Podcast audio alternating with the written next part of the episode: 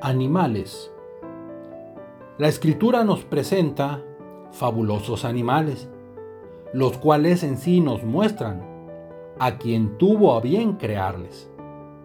Unicornio se menciona, mas no al animal leyenda. Al toro se relaciona, poder que en este se encuentra. Leviatán y Behemoth menciona así la escritura. Poder espiritual son que confunden y subyugan. La serpiente maldecida, la escritura indicaría. Del enemigo se explica cómo se alimentaría. Noé llenó toda su arca, tal como dijo el Señor, animales limpios carga e inmundos por salvación.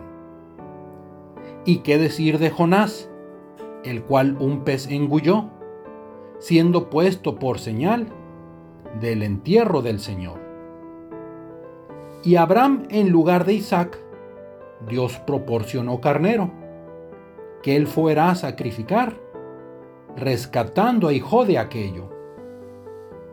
De esta forma en la palabra, al mencionar animales, se nos dice, se nos habla de cosas espirituales.